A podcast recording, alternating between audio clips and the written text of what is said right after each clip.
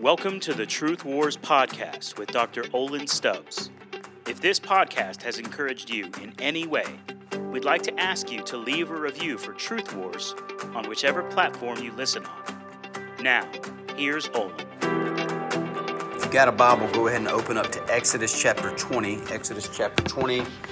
I'll pray for us while you turn there. Father, thank you for your word. Uh, thank you for the way that you love us, the way that you think for us, the way that you provide for us. And one of the major primary ways that you provide for us is your word, um, your law, even though sometimes it's hard to understand and sometimes it's hard to obey.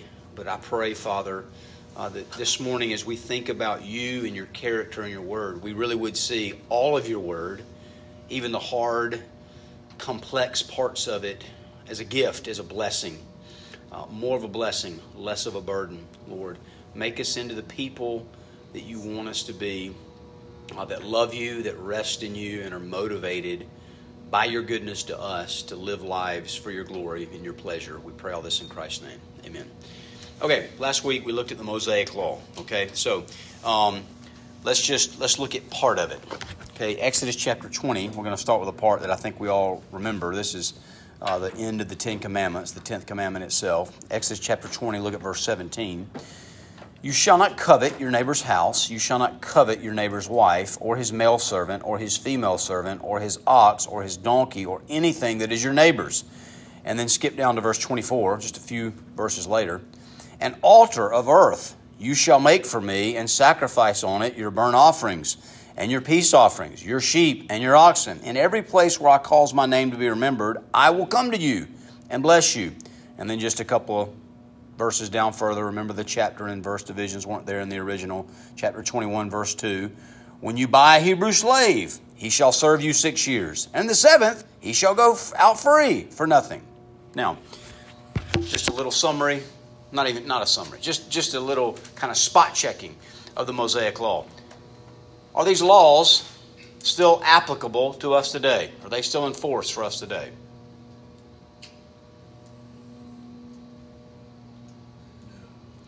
Okay, I have a no. Who wants to go with no? Show of hands. We're all going to participate here. You get, and you're going to have to vote. You can't abstain. Okay, so who wants to say no? They don't apply to us anymore. Sure. All right, I got three or four. Okay, all right, we're getting more. Austin, I don't know. All right. All right, anybody want to go with a different answer other than no? Austin went no. He went. Did you go no, Austin? Yeah. Okay. Anybody want to go with a different answer? All right, Tyler, are you going for yes? I'm going to go for in between. Okay, in between. Connor, is that okay? All right. So we have no and in between. Okay. Uh, so it, it, in between is the closest, right? Because don't covet. Is that still applicable to us? Yes. Absolutely. Go build an altar to me. Is that still? No. Right. Not literally. Uh, if you buy a Hebrew slave, you get to keep him six years, but on the set, right? No, nobody's doing. Nobody. I don't think anybody in the whole world is doing that anywhere. Not even in Israel. So how do we understand? When God gave the Mosaic law to the nation of Israel, there really were three parts. Okay? And this is, this is where probably most Reformed commentators, but not all, would land, is there's three parts to the Mosaic law. The moral law, which the best summary of that would be the Ten Commandments. The civil law, which would be more about uh, how you interact with other people, things about if you're going to have a slave, it, it was regulated right? If your child is too disobedient, you stone him. If there's an adulterer, you stone him, right? If somebody steals a sheep, you have to pay them back four times. But I think if you steal an ox, you have to pay them back five times. All those type of laws. And then there was the ceremonial law, right? The way that they were to worship. Now, part of what makes it hard to always see that, and why some people say, no, no, no, that's not true, is it oftentimes it's kind of jumbled together, right? Have you ever been read? I was doing it this morning. In my read through the Bible plan, I'm in Exodus right now. And so I'm just a couple of chapters ahead of this. And as I'm reading, you know, there's some things that as I'm reading, I'm convicted. Like they, they personally speak to where I'm living. Some of the things they say. And then, like, the next verse is, and don't ever boil a, a kid in its mother's milk, you know, of a goat. And you're like, that's really weird, right? I got no clue what to do with that. It's like, I'm, I'm not convicted because I don't think I've ever done that before in my life. I've never boiled any goat in any kind of milk. Okay? But it's like, why is that like right next to something that seems like it is very applicable from the moral law? Here's, I think, the best way to understand it. The moral law is what is central, right? We, we started with this. What is the law? And we said we're probably going to talk about the moral law. It's, it's, this, this is going to go all the way back to the first week of class. We're talking about what is the moral law? How do we define it? What really is the moral law?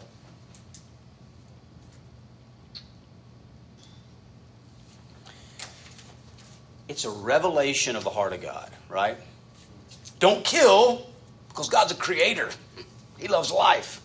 Don't commit adultery because God's faithful. He loves loyalty. So then what is the ceremony on the civil law? Think about this. Even with, with moral biblical law that we have today, okay? You have to learn, I mean, p- part of what it really means to be a mature believer is you learn how to take biblical principles and apply them in very concrete situations, right? A New Testament moral law would be don't get drunk with wine, right? Ephesians 5:18. If you're going to be working with college students and high school students, you better know that one, all right? Do not get drunk with wine. But here's the problem. You get to be 21, you want to have a social drink, and you got two friends maybe that go out on Friday night, local Applebee's, they're going to have a, an adult beverage or two, right?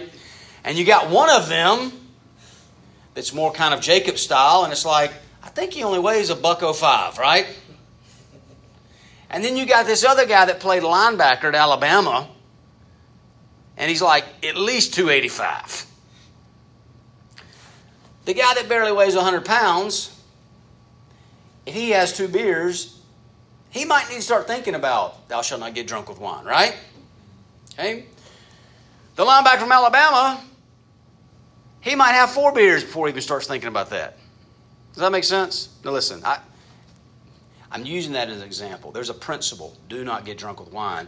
If you want to be serious about applying the moral law in your life, you have to think through the personal application. Does that make sense? Now, some of you are like, what in the heck does this have to do with Mosaic law? I think part of what the Lord was doing, said, here's the moral law. And listen, the Ten Commandments really were set apart. God spoke them out loud to all the people. Remember that? Not just to Moses. A lot of this stuff just went to Moses and then Moses downloaded. But they heard the Ten Commandments. God wrote it with his own finger in stone. And then after it got shattered, it got written down again. It got put into the Ark of the Covenant. I mean, the Ten Commandments, the moral law, was definitely separated out and made special from the rest of the law. So then, what is this whole ceremonial law? It was God saying, for the nation of Israel, which was the Old Testament covenant people of God, it was the Old Testament church, right? The Old Testament congregation. God said, right, the Ten Commandments, the first table primarily focuses on what? The first half of the Ten Commandments primarily focuses on what? Relationship with God. Yeah, you should love the Lord your God with all your heart, soul, mind, strength. And the second table primarily focuses on what? Love your neighbor as yourself. So the ceremonial law is God saying, let me give you something really specific application in your time and your place about how you worship me, how you love me, how you honor me. You build a tabernacle, you build altars, you do sacrifices. This is how you love me. This is how you honor me in this time, in this day, in this culture. And the civil law was here's how you love your neighbor. Let me get real practical. Let me get real applicable for you. It was like case law. Here's what it really looks like. If you really want to repent you stole something, you want to be a, a loving, repentant thief, here's how you do it. You took one sheep, you give him four back. Does that make sense? Okay. Um, Israel in the Old Testament was a church in infancy, so to speak. So it's kind of like God said, I got to spell it out for you guys. You're, right? Uh, most of you are not parents yet. But one of the things you'll learn when your kids are really young, there tend to be a lot more rules. My oldest now is 21. I mean, he, he's, he's that close to being totally out from under my authority. Right? Every once in a while, he's like, you know, I'm an adult now, Dad. I'm like, well, you know, technically what an adult means in my world is you pay all your own bills. So you sure you're an adult? And he's like, Okay, I don't want to be a total adult yet, Dad. I'm like, right. It's coming soon enough. Trust me. So, I have a lot. I mean, I have a 15 year old daughter. Let's just go there. I have more rules on my 15 year old daughter than I do on my 21 year old son. I almost have no rules on him. Why? Because he's matured. He's drunk deeply, and hopefully, he's made them to some degree his own, and I don't have to micromanage him anymore. But my 15 year old little girl, I do have to kind of spell it out for her a little bit more. Does that make sense? There's a curfew and things like that that he doesn't have. That, in a sense, is what God was doing in the Old Testament with the nation of Israel. But we live now. So, what does that mean for us? And here's what we want to look at how Christ fulfilled the law, how Christ specifically fulfilled the Mosaic law. Right? So, um, he was a Jew. He grew up under this Mosaic law. He grew up when it was still in force. So, let's flip over to the New Testament and go to Matthew chapter 5. Matthew chapter 5. Famous verse that I think most of us will probably be familiar with near the beginning of the Sermon on the Mount, Matthew chapter 5, verse 17. Do not think that I have come to abolish the law or the prophets. When a Jewish person said the law and the prophets, what do they mean? The entire Old Testament. Okay? Don't think I came to do away with all that. I haven't come to abolish them, but to fulfill them. That was one of the goals of the life of the Lord Jesus Christ was to fulfill all of the Old Testament commands. Now you say, well, practically speaking, how did he do that? Well, he did it in at least three ways. He fulfilled the moral and the ceremonial and the civil law, and we'll see how. So go back to Matthew chapter 3. Matthew chapter 3, verse 15, the baptism of Jesus. This is when he comes to John. Remember, and John's like, hey, this is a baptism for repentance. I don't need to baptize you. I need to be baptized by you. I'm the great Old Testament prophet. I'm the greatest there's ever been. And yet, when I get before you, I need to repent. And Jesus says, But Jesus answered him, Let it be so now, for thus it is fitting for us to fulfill all righteousness. I'm trying to fulfill the law. And if this is what the nation of Israel is supposed to be doing right now, then I need to do it. I'm going to get baptized. Sinclair Ferguson has a great sermon on this where he says, Imagine, and whether you believe in sprinkling or dunking, doesn't really matter, okay? All these people coming down to the river to be baptized by John, right? And it was for the repentance of sins. And what is it symbolizing? It's symbolizing the washing away of their sins, the cleansing. So, in some sense, imagine if there was like a gigantic swimming pool and there was all these people coming back from the beach covered in kind of the sand and the seawater and the seaweed, and they're doing what you're not supposed to do at you know hotels and resorts and stuff like that. You know, you're supposed to shower before you get in the pool, right? But all these people are like, I'm not going to shower. I'm just going to jump into the pool and wash away all the grime from the sea. And if you went and jump in, in some sense, you're bathing in all their grime, right? So when Jesus goes down to the river, metaphorically, what is that river full of? All the sins of all the people. And he's saying, I'm baptized in this. I'm identifying with sinners. Even at the very beginning of his mission, he knew why he was there. It was like he was becoming one of them. Now, look what happens exactly after this. And when Jesus was baptized, immediately he went up from the water, and behold, the heavens were opened to him, and he saw the Spirit of God descending like a dove and coming to rest on him. And behold, a voice from heaven said, This is my beloved Son, with whom I am well pleased. And then Jesus was led up by the Spirit into the wilderness to be tempted by the devil. Total side note, but a helpful one. God is not tempted by evil, nor does he tempt anyone. But God will test us. And one of the ways he tests us is by leading us to places where we can be tempted. Here can be a very helpful way to think about temptation. I mean, I think often, sometimes, I know I have felt this way. I wonder if you have. When you're struggling with kind of the same old temptation, you feel like you're stuck in some place where like it keeps coming up again. Like, God, why are you doing this to me? You're sovereign. Why are you putting me in these situations? But sometimes a positive way to think about it is you're testing me, God. You're testing me to stretch me, to grow me, but also I need to look at this as not just to grin and bear it and get through it. But this is a this is a chance for me to show my love to you. This is a chance for me to show my loyalty to you. And that way, even the test becomes a good thing, even though it's hard. And after fasting 40 days and 40 nights, he was hungry. So he's spiritually strong, but he's physically weak. And the tempter came to him and said, If you are the Son of God, command these stones to become loaves of bread. But he answered, It is written, Man shall not live by bread alone, but by every word that comes from the mouth of God. Then the devil took him to the holy city and set him on the pinnacle of the temple and said to him, If you are the Son of God, throw yourself down, for it is written, He will command His angels concerning you, and on their hands they will bear you up, lest you strike your foot against a stone. Jesus said to him, Again it is written, You shall not put the Lord your God to the test.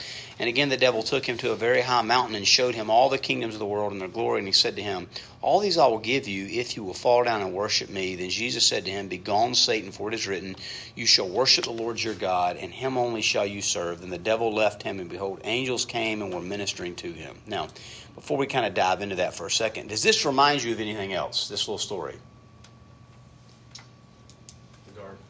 Yeah, the Garden of Eden.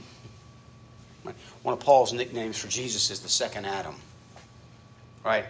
Adam and Eve in the garden, Satan comes, three different temptations, three different attempts at deception. Did God really say? Right? Did God really mean? Is there really going to be consequences? Is God really good? Is God really loving? Can you really trust God? Is He really a good father providing the best stuff for you? And Eve starts out pretty good. No, no, that's not what God said. God said we, you know, we could eat from all the trees, just not this one. And then she starts giving in because Satan persevered in the fight and she didn't. Jesus, right? He's better. He's different. He presses back every time. He quotes scripture every time. He perseveres, right? Uh, 1 John chapter 2, it's either verse 15 or 16. For all that is in the world, the lust of the eyes, the lust of the flesh, the boastful pride of life. Those are like the three streams of all temptation. It's either our physical appetites, sex, drugs, drunkenness, gluttony, oversleep, whatever it may be, or it's the lust of the eyes. It's all the stuff. I want more money, more shoes, more cars, more houses.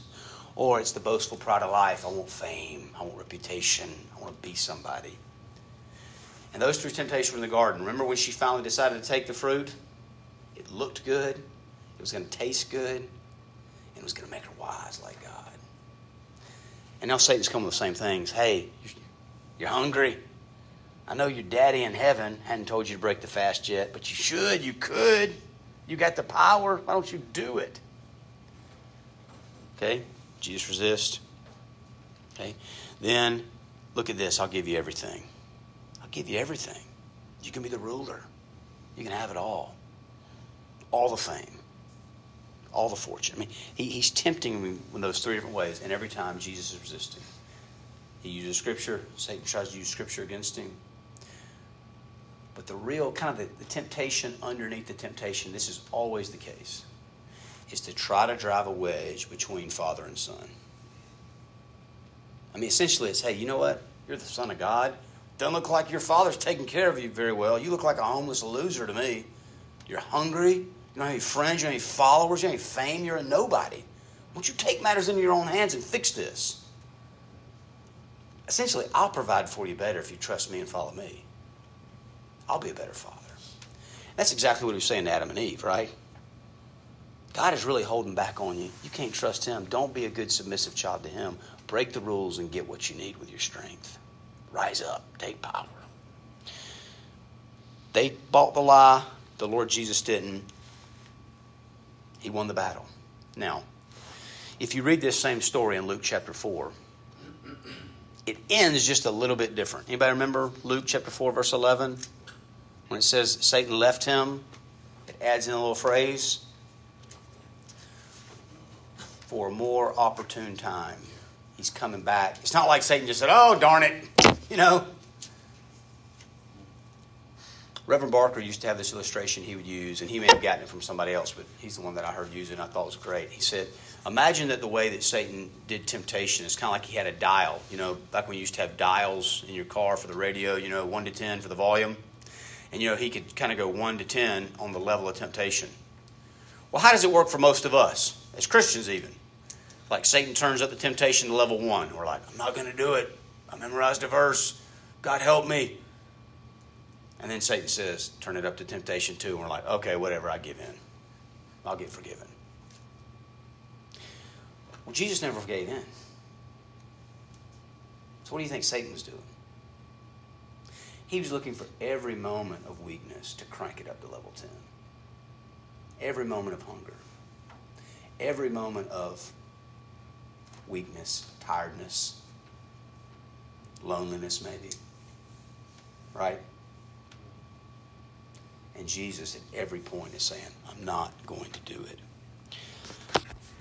Flip over really quickly to uh, Hebrews chapter 4. Hebrews chapter 4.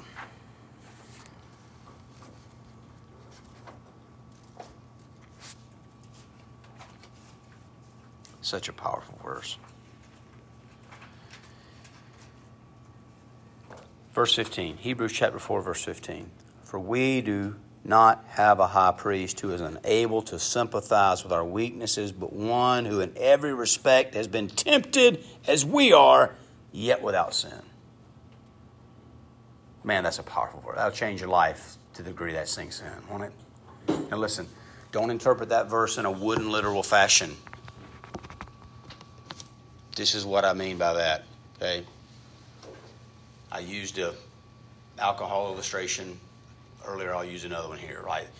What if you say, from my fraternity days in college, my biggest temptation is, you know, to drink too much Kentucky bourbon. I just got to stay away from Kentucky bourbon. I guess Jesus must have been tempted with Kentucky bourbon one day too. It's like they didn't have Kentucky bourbon 2,000 years ago. So, not literally every single exact temptation, but the three rivers of temptation, right? He wrestled with all of them, at least in the same seed form, and he defeated everyone. So, guys, let this verse just minister to you for a second. When you come back to Jesus, either still struggling with the same old temptation, the besetting sin in your life, or maybe you come back because you failed for the 10,000th time. The primary emotion that the Lord Jesus feels towards you is not anger, it's not frustration, it's sympathy right? Jesus is not a disembodied spirit today. You realize that? There is a physical Jewish man sitting on the throne of the universe today. Ever since the incarnation, the Lord Jesus Christ continues to be and ever will be fully God and fully man. So when we come to Him in the weakness of our flesh and humanity and say, I'm sorry, I hate that, I'm still so tempted, I hate that, I'm blah, He's at a very real level, he can say, I get it. Do I hate your sin? Absolutely, I hate your sin. Am I flaming mad with fury at you? No. You're my child. You're my younger brother. You're my younger sister. I love you. I'm compassionate. And I understand. I understand how powerful that temptation is. I've been there. But it's not this licentiousness and libertinism that says, ah, it's not a big deal. You know, I did it too. So, you know, but where you failed, I was perfect. In the, and this is what's so beauty. You know, Jonathan Edwards said, where you really see the glory of Christ is the juxtaposition of two seemingly contradictory attributes, right? He's the lion and he's the lamb.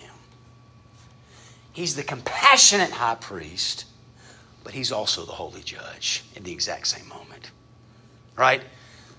I don't condemn you, but go and sin no more. Jesus fulfilled the moral law for us. All right, Ephesians chapter 2. Ephesians chapter 2, verse 15.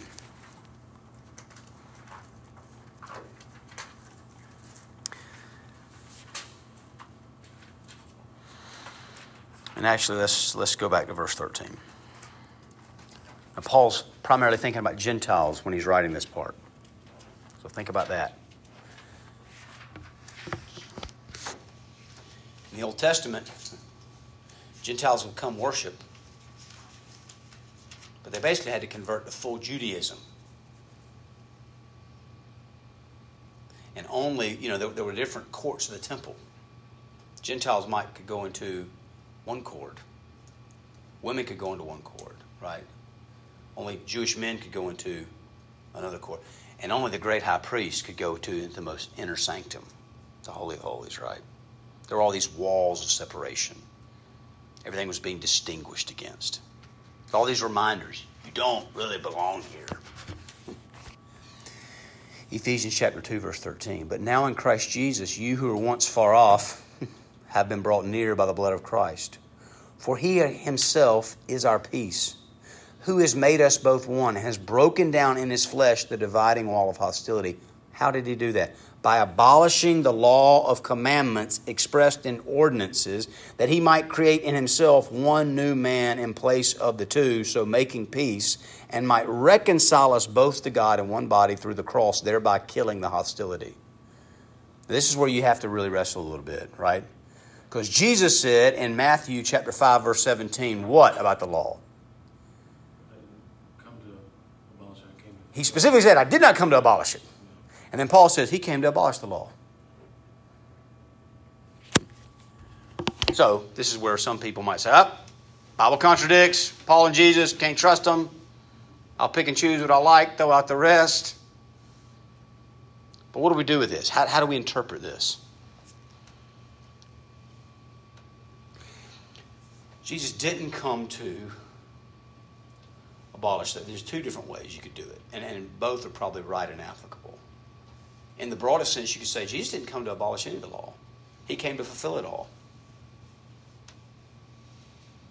And He came to never abolish the moral law, the moral law still stands. Just because Jesus fulfilled the moral law for us in Matthew chapter 4 doesn't say, I don't have to obey the moral law. I'm free, man. Jesus did it for me. I can do whatever I want. Okay? That's one of the major points of this class, we're going to get to it even more specifically later. But the moral law still applies for Christians. And I'll say this again, we'll, we'll, we'll beat this dead horse a lot, okay? But here, and, and I think maybe this is John Stott, I'm not sure, but I'm quoting somebody else. We are still under the moral law as a commandment. We are not under the moral law as a covenant. Right? The moral law as a covenant is the covenant of works. Jesus came under the covenant of works to fulfill it for us, to free us from it. But I am still under the moral law as a commandment to obey it as a way to please Him. And guys, listen, just a little side. That's the exact same way the moral law was primarily given to the people under Moses, right? Because it starts off with, I'm the Lord your God who's rescued you from Pharaoh. I've already saved you. But now that I have saved you, you don't have to add to it. But if you love me, here's how you love me. Here's how you say thank you. Here's how you honor me as your covenant keeping God. But with the ceremonial law, Jesus fulfilled it.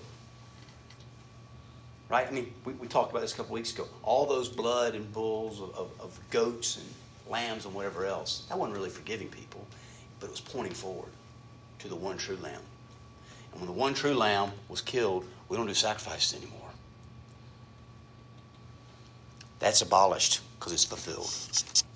It's different. So here's Matthew Henry. To take away the binding power of the ceremonial law, so removing that cause of enmity and distance between Jews and Gentiles, which is here called the law of commandments. So he's saying the law of commandments here means the ceremonial law contained in ordinances, because it enjoined a multitude of external rites and ceremonies and consisted of many institutions and appointments about the outward parts of divine worship. The legal ceremonies were abrogated by Christ having their accomplishment in him. So, English in the 21st century, okay? He fulfilled the ceremonial law and thereby he abolished the ceremonial law. It's not necessary anymore. I mean, this is a really interesting study especially when people start to get into debates about New Testament worship style. Say, let's have a debate about New Testament worship style, but you can only quote and refer to stuff in the New Testament. And start looking. You can memorize every verse you find because you ain't going to find many. I mean, it's almost absent. But if you want to say, what was worship supposed to look like in the Old Testament? You could have a big long debate, right? Because there are all sorts of laws. But what I'm here to tell you is they're abolished because they were fulfilled. Okay. Here's John Calvin. It's a little bit of a long quote. It's good. The ceremonies by which the distinction was declared between Jews and Gentiles has been abolished through Christ. What were circumcision, sacrifices, washings, and abstaining from certain kinds of food, but symbols of sanctification reminding the Jews that their lot was different from that of other nations, just as the white and the red cross distinguish the French of the present day from the inhabitants of Burgundy. Paul says, at some level, here's another reason for the ceremonial law. It was a way to show we worship the one true God. We don't worship the false pagan gods. We don't do all that. We don't go to your temple. We have our own temple. Sets us apart. Paul declares not only that the Gentiles are equally with the Jews admitted to the fellowship of grace, so that they no longer differ from each other, but that the mark of difference has been taken away, for ceremonies have been abolished. If two contending nations, think about this, this is good. If two contending nations were brought under the dominion of one prince, he would not only desire that they should live in harmony, but would remove the badges and marks of their former enmity. Right? When the Civil War in America was over, it's like, hey, all this Confederate stuff needs to disappear right? You can't, you can't hold on to your old uniform. You can't hold on to your old flag. We're one nation now. To have one flag, one uniform, right? One Congress, the whole nine yards. We're back together. We're unified. And that's part of what Christ has done here. This is Paul's ordinary phrase for describing the ceremonial law in which the Lord not only enjoined upon the Jews a simple rule of life, but also bound them by various statutes. It is evident, too, that Paul is here treating exclusively of the ceremonial law. This is, for the moral law is not a wall of partition separating us from the Jews. You hear that last phrase? It's, when it talks about this is abolished, it's only talking about the ceremonial law, not about the moral law. Now, third part of the law, the civil law. Everybody flip over to Colossians chapter 2, verse 14 you know, you do still have people today, a lot of times they're called theonomists, that believe that we should take the Old Testament civil law and do our best to apply it in modern day America. That, that, that ought to be the goal of Christians. You ever heard of people like this? Okay? Not biblical. Not right. Now, are there principles in the Old Testament in the civil law that we can glean, that we can then try to put into our laws. Sure, that's a great idea. But when you say, no, no, it's got to be a one for one, tit for tat, everything in the Old Testament civil law has to be exactly replicated, ah, that's ridiculous. It's crazy. It was given for a certain time, for a certain season, for a certain people. It was the application for them. Now, there were a handful of crimes in the Old Testament that the death penalty was the result. Can you think of what any of them were?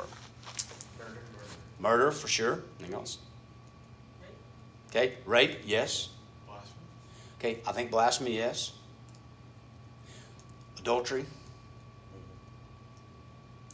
Now, we won't take the time to go back because I don't think we have to. In the Sermon on the Mount, right after Jesus said, Hey, I didn't come to abolish the law, I came to fulfill it. Remember what he starts teaching?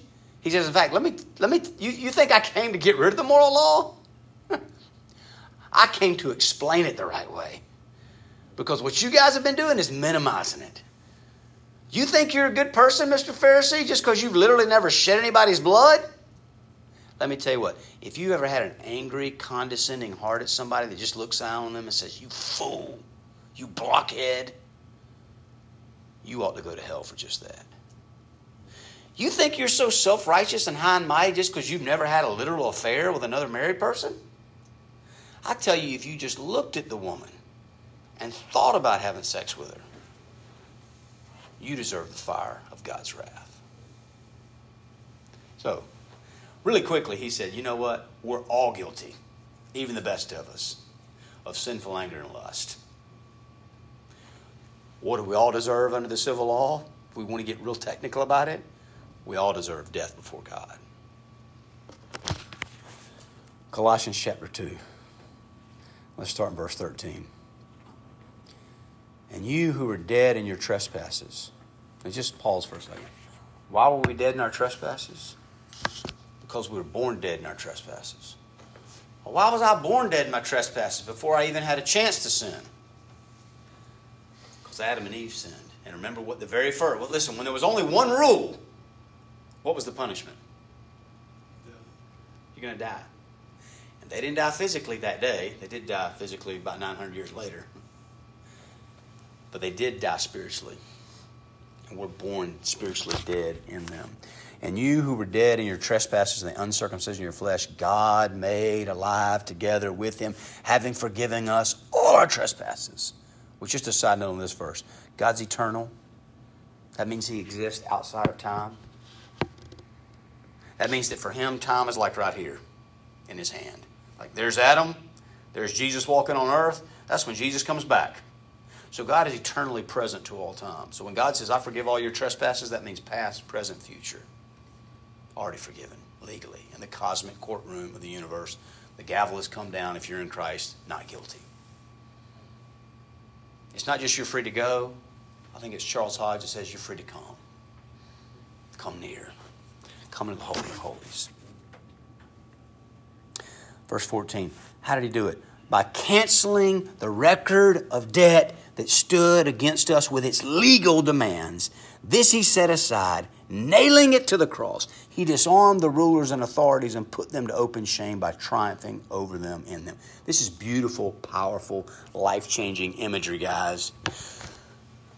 When the Roman government, the civil authority of that day, would execute a criminal for something they thought was worthy of the death penalty.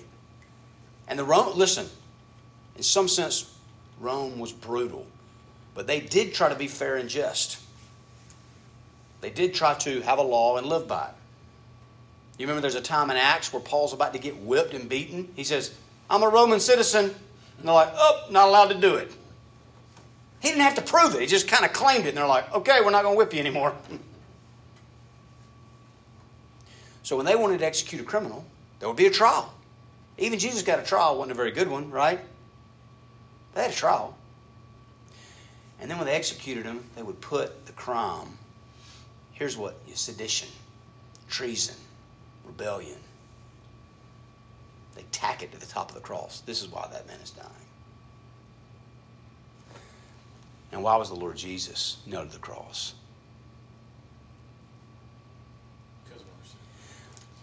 Because he's the king of the Jews. Because he's the federal head, the federal representative of all God's people, past, present, and future. He's our king. And he said, I don't want them to be executed, though they deserve it. They've committed capital crimes, they deserve execution. I don't, but I take it for them because of our sin. The civil law has been fulfilled by Christ, and thus it has been abolished. We're free. Now, 2 Corinthians chapter 5, verse 21, right? We have to turn there, right? Maybe the best, no, definitely the best, I think, if you're going for shortest biblical gospel summary. God made him who knew no sin to be sin for us, so that in him we might become the righteousness of God. The law, I think Luther said, the law found Christ that day a sinner by imputation. Sin had been imputed to his account. He didn't ever literally sin, he didn't become sinful, but it had been imputed. And so it treated him like a sinner. And he got physical death and he got cut off from intimacy with his Father. He got that type of spiritual death, that wrath.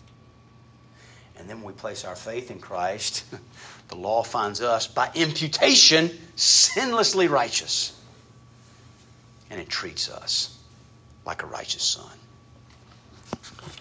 Galatians chapter 3, let's go there for a second. We looked at this last week, but super briefly. Galatians chapter 3, verse 10.